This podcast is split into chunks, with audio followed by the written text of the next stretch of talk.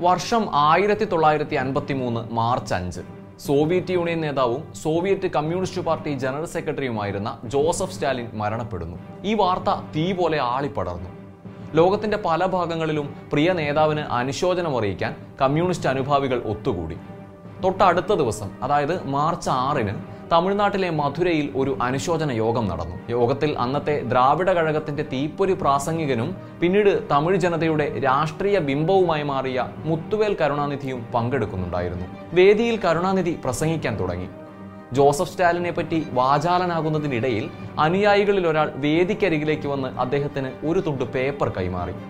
കരുണാനിധിക്ക് ഒരു ആൺകുഞ്ഞ് പിറന്നിരിക്കുന്നു. ഇതായിരുന്നു കുറിപ്പ്. തന്നെ കേട്ടുകൊണ്ടിരുന്ന ജനക്കൂട്ടത്തോട് മൈക്കിലൂടെ അദ്ദേഹം ആ സന്തോഷം പങ്കുവച്ചു. ഒപ്പം ഒരു രാഷ്ട്രീയ പ്രഖ്യാപനവും നടത്തി. ഞാൻ ഏറെ ആദരിക്കുന്ന രാഷ്ട്രീയ നേതാവിന്റെ ഓർമ്മയ്ക്കായി എന്റെ ആൺകുഞ്ഞിന് ഈ വേദിയിൽ വെച്ച് ഞാൻ സ്റ്റാലിൻ എന്ന് പേരിടുന്നു. ആ മകനാണ് പിന്നീട് ഡി എം കെ വേദികളിലെ സജീവ സാന്നിധ്യമായി തീപ്പൊരി പ്രസംഗങ്ങളുമായി വേദികളെ പ്രകമ്പനം കൊള്ളിച്ച വിദ്യാർത്ഥിയായിരിക്കെ സാമൂഹ്യ രാഷ്ട്രീയ പ്രക്ഷോഭങ്ങളെ മുന്നിൽ നിന്ന് നയിച്ച ഇന്ന് തമിഴ്നാടിന്റെ മുഖ്യമന്ത്രി കസേരയിലിരിക്കുന്ന എം കെ സ്റ്റാലിൻ എന്ന മുത്തുവേൽ കരുണാനിധി സ്റ്റാലിൻ.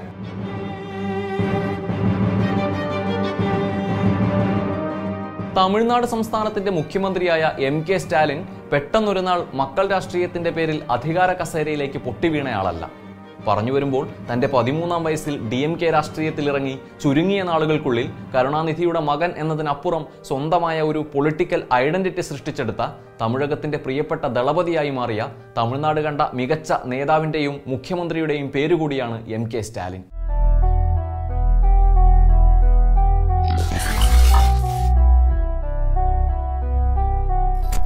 തമിഴ്നാട്ടിലെ മഹാബലിപുരത്ത് ഒരു പ്രധാനപ്പെട്ട ക്ഷേത്രമുണ്ട്. ശ്രീ സ്ഥലശയന പെരുമാൾ ക്ഷേത്രം. ഇന്നവിടെ പോയാൽ അന്നദാനത്തിന്റെ സമയത്ത് എല്ലാ ജാതിയിലും പെട്ട ആളുകൾ ഒന്നിച്ചിരുന്ന് ഭക്ഷണം കഴിക്കുന്ന കാഴ്ച കാണാം. എന്നാൽ കുറച്ച് നാളുകൾക്ക് മുൻപ് അങ്ങനെ ആയിരുന്നില്ല സ്ഥിതി. മേൽജാതിക്കാർ എന്ന് സ്വയം വിശേഷിപ്പിക്കുന്ന കുറച്ച് ആളുകൾ നരിക്കുറവ ഇരുളർ വിഭാഗത്തിൽപ്പെട്ടവർക്ക് അന്നദാനം നിഷേധിച്ചു.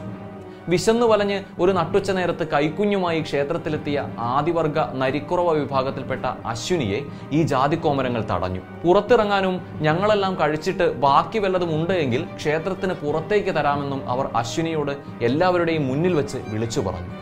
ആ യുവതി ആകെ ചൂളിപ്പോയി. അന്ന് അവിടെ അപമാനിക്കപ്പെട്ടത് അശ്വിനി മാത്രമായിരുന്നില്ല. അവരുൾപ്പെടുന്ന ഒരു ജനസമൂഹം തന്നെയായിരുന്നു. അപമാനം കടിച്ചമർത്തി നിശബ്ദയായി അവിടെ നിന്നും ഇറങ്ങിപ്പോകാൻ അശ്വിനി തയ്യാറായിരുന്നില്ല. ക്ഷേത്രത്തിന് പുറത്തിറങ്ങിയ അശ്വിനി തന്റെ മൊബൈൽ ഫോൺ എടുത്ത് തനിക്ക് നേരിടേണ്ടി വന്ന അപമാനവും തന്റെ സമൂഹം അനുഭവിക്കുന്ന പരിഹാസവും തുറന്നു പറഞ്ഞ് ഒരു വീഡിയോ ചിത്രീകരിച്ച് ഇത് സമൂഹ മാധ്യമങ്ങളിൽ പങ്കുവച്ചു.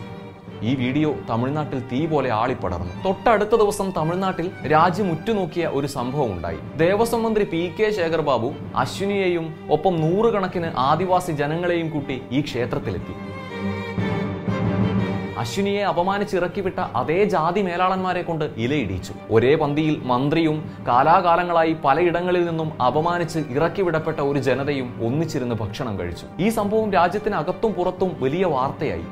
മാറുന്ന തമിഴ്നാടെന്നും ഇത് തമിഴ്നാടിന്റെ ചരിത്രത്തിലെ സുവർണ ലിപികളാൽ എഴുതി വെക്കേണ്ട നിമിഷമെന്നുമൊക്കെ മാധ്യമങ്ങൾ എഴുതി. അടിച്ചമർത്തപ്പെട്ടവർക്കൊപ്പമാണ് താനും തന്റെ സർക്കാരുമെന്ന് പ്രവൃത്തിയിലൂടെ തെളിയിച്ചുകൊണ്ടിരുന്ന തമിഴ്നാട് മുഖ്യമന്ത്രി എം കെ സ്റ്റാലിന്റെ പേര് ആ തലക്കെട്ടുകളിൽ നിറഞ്ഞു നിന്നിരുന്നു. പതിനാലാം വയസ്സിൽ ഡി എം കെ വേദികളിൽ പ്രസംഗിച്ചു തുടങ്ങിയെങ്കിലും അച്ഛന്റെ തണലിൽ മാത്രമായിരുന്നു സ്റ്റാലിന്റെ പ്രവർത്തനങ്ങൾ. അടിയന്തരാവസ്ഥയാണ് കരുണാനിധിയുടെ മകൻ എന്നതിൽ നിന്ന് സ്റ്റാലിനെ രാഷ്ട്രീയക്കാരനാക്കുന്നത്. മിസ നിയമപ്രകാരം ഒരു വർഷക്കാലം സ്റ്റാലിൻ ജയിലിൽ അടയ്ക്കപ്പെട്ടു. ഈ കാലത്ത് പോലീസിന്റെ ക്രൂര മർദ്ദനങ്ങൾക്കിരയായി അതിനെയെല്ലാം അതിജീവിച്ച് അയാൾ ജയിലിൽ നിന്ന് വീറും വാശിയോടെ പുറത്തിറങ്ങിയത് തമിഴ്നാടിന്റെ രാഷ്ട്രീയ തട്ടകത്തിലേക്കായിരുന്നു.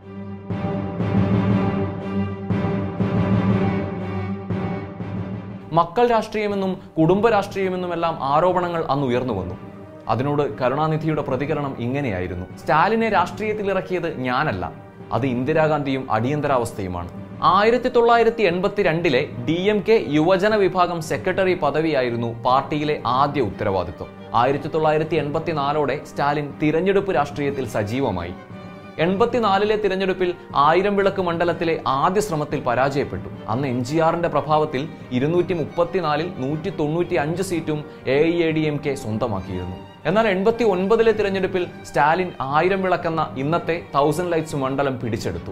ആയിരത്തി തൊള്ളായിരത്തി തൊണ്ണൂറ്റി ആറിലാണ് ജനങ്ങൾ നേരിട്ട് തിരഞ്ഞെടുക്കുന്ന ആദ്യ ചെന്നൈ മേയറായി സ്റ്റാലിൻ അധികാരമേൽക്കുന്നത്. ഈ പദവിയിൽ ഇരുന്ന് നടത്തിയ പ്രവർത്തനങ്ങളാണ് സ്റ്റാലിന് വലിയ രീതിയിൽ പൊതുജന സമ്മിതി നേടിക്കൊടുക്കുന്നത്. ചെന്നൈ നഗരത്തിന്റെ മുഖം മിനുക്കിയ നഗരപിതാവായി സ്റ്റാലിൻ തിളങ്ങി. ഇന്ന് ചെന്നൈ നഗരത്തിന്റെ പ്രധാനപ്പെട്ട ഭാഗങ്ങളായ ഫ്ലൈ ഓവറുകളും പാർക്കുകളും ഒക്കെ ഉണ്ടാകുന്നത് ഈ കാലത്താണ്. ഈ പ്രവർത്തന മികവ് കൊണ്ട് തന്നെ രണ്ടാം തവണയും സ്റ്റാലിൻ മേയറായി തിരഞ്ഞെടുക്കപ്പെട്ടു. എന്നാൽ ജയലളിത അധികാരത്തിൽ വന്നതോടെ രണ്ടായിരത്തി രണ്ടിൽ ഇരട്ട പദവി പാടില്ല എന്ന പുതിയ ചട്ടം കൊണ്ടുവന്നു. ഇതോടെ സ്റ്റാലിൻ മേയർ പദവി ഉപേക്ഷിച്ച് എം എൽ എ ആയി തുടർന്നു. ആയിരത്തി തൊള്ളായിരത്തി അറുപത്തി ഏഴ് മുതൽ പാർട്ടി പ്രവർത്തന രംഗത്ത് സജീവമായിരുന്ന സ്റ്റാലിൻ നാല് പതിറ്റാണ്ടോളം പിന്നിട്ട് രണ്ടായിരത്തി ആറിലാണ് ആദ്യമായി മന്ത്രിയാകുന്നത്. രണ്ടായിരത്തി ഒൻപതിൽ കരുണാനിധിയെ ഭരണത്തിൽ സഹായിക്കാനായി തമിഴ്നാടിന്റെ ആദ്യ ഉപമുഖ്യമന്ത്രിയുമായി. കരുണാനിധിയുടെ സൈന്യത്തെ മുന്നിൽ നിന്ന് നയിച്ച പടനായകൻ എന്ന നിലയിൽ തമിഴർക്ക് സ്റ്റാലിൻ അവരുടെ ദളപതിയായി. ഇതോടെ ഡി എം കെയുടെ അടുത്ത നേതാവ് ആര് എന്ന ചോദ്യത്തിനും ഉത്തരമായി.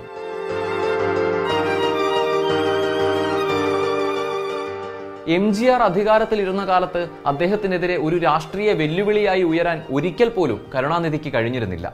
ജയലളിതയോട് പൊരുതി നിന്നുവെങ്കിലും അപ്പോഴും ഡി എം കെ തമിഴ്നാടിന്റെ മുൻനിര രാഷ്ട്രീയ ചിത്രത്തിൽ എങ്ങുമില്ലായിരുന്നു.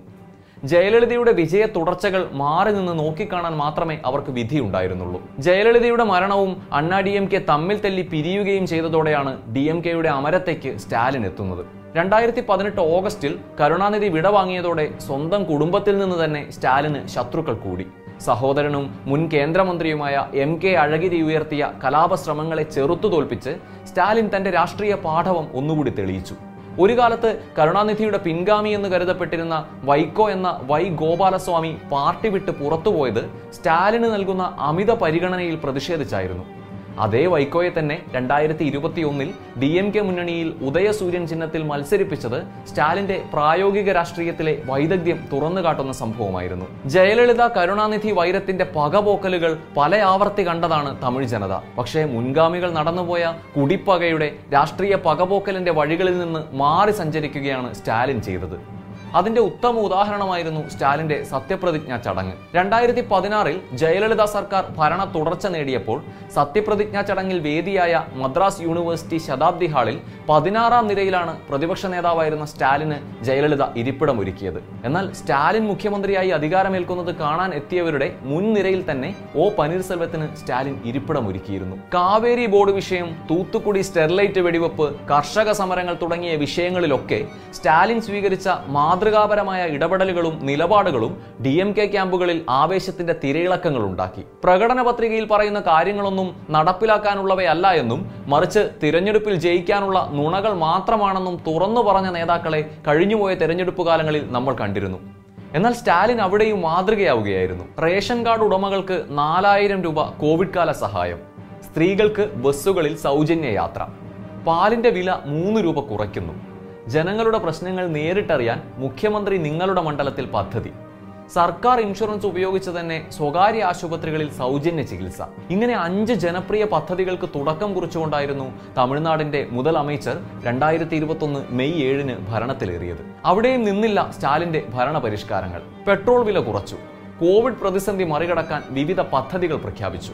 പ്രൊഫഷണൽ കോഴ്സുകളിൽ സർക്കാർ സ്കൂളുകളിൽ നിന്നുള്ള വിദ്യാർത്ഥികൾക്ക് ഏഴ് പോയിന്റ് അഞ്ച് ശതമാനം റിസർവേഷൻ നടപ്പിലാക്കി. ക്ഷേത്രങ്ങളിൽ ബ്രാഹ്മണേതര പൂജാരികളെ നിയമിച്ചു. പാഠപുസ്തകങ്ങളിൽ നിന്ന് പ്രശസ്തരായവരുടെ പേരുകൾക്കൊപ്പം ചേർത്ത ജാതിവാൽ ഒഴിവാക്കി. ഇങ്ങനെ കാലാകാലങ്ങളായി ജാതീയതയുടെ മതിൽക്കെട്ടിനകത്ത് കുടുങ്ങിക്കിടന്ന ഒരു നാടിനെ ആ വേലിക്കെട്ടുകൾക്ക് പുറത്തേക്ക് നയിക്കാൻ ഉതകുന്ന ഒട്ടേറെ നയപ്രഖ്യാപനങ്ങൾക്ക് ഈ കാലയളവിൽ തമിഴ്നാട് സാക്ഷിയായി. ഏറ്റവും ഒടുവിൽ വടക്കൻ ചെന്നൈയിൽ ഉള്ളവരൊക്കെ ക്രിമിനലുകളും കള്ളന്മാരും മാത്രമാണെന്ന സിനിമകളിൽ അടക്കമുള്ള സ്റ്റീരിയോ ടൈപ്പുകളെ പൊളിച്ചെഴുതിക്കൊണ്ട് ഒരു ദളിത് വനിത ചെന്നൈ മേയറായി അധികാരമേറ്റ സംഭവത്തിലും സ്റ്റാലിൻ എന്ന ഭരണാധികാരിയുടെ നിലപാട് വ്യക്തമായിരുന്നു. രാജ്യം ഭരിക്കുന്ന സർക്കാരിനെ സൂചിപ്പിക്കാൻ ഉപയോഗിച്ചിരുന്ന കേന്ദ്ര സർക്കാർ എന്ന പദം ഒഴിവാക്കി പകരം യൂണിയൻ ഗവൺമെന്റ് എന്നർത്ഥം വരുന്ന ഒൻട്രിയ അരസ് എന്ന പ്രയോഗം നിലവിൽ വരുത്തിയത് സ്വന്തം ഭാഷയിൽ അഭിമാനം കൊള്ളുന്ന ദ്രാവിഡ ജനതയുടെ മനസ്സിൽ സ്റ്റാലിന് വലിയ സ്വീകാര്യത ഉണ്ടാക്കി കൊടുത്തു. കഴിഞ്ഞ വർഷം കോയമ്പത്തൂരിലും കരൂരിലുമായി പ്ലസ് ടു വിദ്യാർത്ഥിനികളായ രണ്ട് പെൺകുട്ടികൾ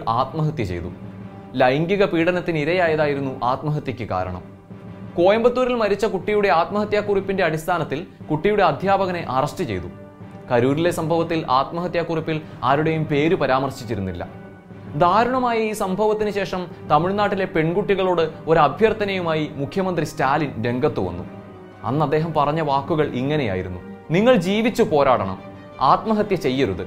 കുറ്റക്കാർക്ക് ശിക്ഷ വാങ്ങി നൽകാൻ ഏതറ്റം വരെയും കൂടെ ഉണ്ടാകും. ഒരച്ഛനെ പോലെ നിങ്ങളുടെ സഹോദരനെ പോലെ നിങ്ങളോട് അഭ്യർത്ഥിക്കുകയാണ്. തമിഴ് ചിത്രം ജയ് ഭീം ഇറങ്ങിയതിനു പിന്നാലെ നരിക്കുറവ ഇരുള സമുദായ അംഗങ്ങൾക്കായി പ്രത്യേക സഹായ പദ്ധതികൾ പ്രഖ്യാപിച്ചതും ക്ഷേത്രത്തിൽ ഭക്ഷണം നിഷേധിക്കപ്പെട്ട ആദിവർഗ നരിക്കുറവ വിഭാഗത്തിലെ അശ്വിനി എന്ന യുവതിയെ അവരുടെ വീട്ടിൽ പോയി നേരിട്ട് കണ്ട് ചേർത്ത് നിർത്തിയതും മഴക്കെടുതിയിൽ വലഞ്ഞ ജനത്തെ മുഖ്യമന്ത്രി നേരിട്ടെത്തി ആശ്വസിപ്പിച്ചതുമൊക്കെ തമിഴ് രാഷ്ട്രീയ കളത്തിൽ സ്റ്റാലിനിസം എന്ന പ്രയോഗത്തിന് ജന്മം കൊടുത്തു. തമിഴ്നാട് രാഷ്ട്രീയത്തിന് എന്നോ കൈമോശം വന്നുപോയ ദ്രാവിഡ രാഷ്ട്രീയ മൂല്യങ്ങളെ ജാതീയത തുടച്ചു നീക്കുന്നതിനുള്ള പോരാട്ടങ്ങളെ വീണ്ടും ഉയർത്തിക്കൊണ്ടുവരാനാണ് സ്റ്റാലിൻ ശ്രമിക്കുന്നത്. അതിന് ഹിന്ദുത്വ ശക്തികൾക്കെതിരെ ശക്തമായ പ്രതിരോധം തീർക്കുക എന്ന രാഷ്ട്രീയ ലക്ഷ്യവുമുണ്ട്.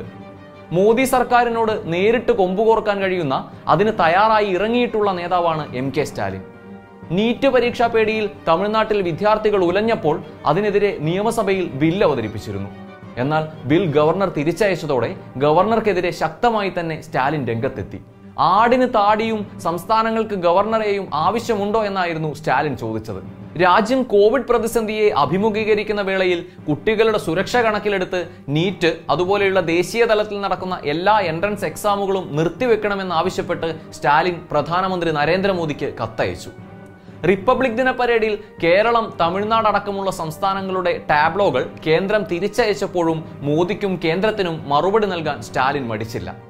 ഒരിക്കലും അംഗീകരിക്കാൻ സാധിക്കാത്തതും നിരാശാജനകവുമാണ് കേന്ദ്രത്തിന്റെ നടപടിയെന്ന് സ്റ്റാലിൻ കത്തയച്ചു. അതിൽ പ്രതിഷേധം ഒതുക്കാതെ സംസ്ഥാനത്തെ റിപ്പബ്ലിക് ദിന പരേഡിൽ അതേ ടാബ്ലോ അവതരിപ്പിച്ച് മാതൃകയാവുകയും ചെയ്തു. താൻ രൂപീകരിച്ച all India federation for social justice എന്ന ഫോറത്തിലേക്ക് ഒരുമിച്ച് പ്രവർത്തിക്കുന്നതിനായി ക്ഷണിച്ചുകൊണ്ട് മുപ്പത്തിയേഴ് പ്രതിപക്ഷ നേതാക്കൾക്കും സ്റ്റാലിൻ കത്തയക്കുകയുണ്ടായി. രാജ്യം മതാധിപത്യത്തിന്റെ ഭീഷണിയിലാണ് എന്നും സമത്വത്തിലും ആത്മാഭിമാനത്തിലും സാമൂഹിക നീതിയിലും വിശ്വസിക്കുന്ന എല്ലാവരും ഒന്നിച്ചാൽ മാത്രമേ ഈ ശക്തികൾക്കെതിരെ പോരാടാൻ കഴിയൂ എന്നുമായിരുന്നു സ്റ്റാലിൻ കത്തിൽ പറഞ്ഞത്.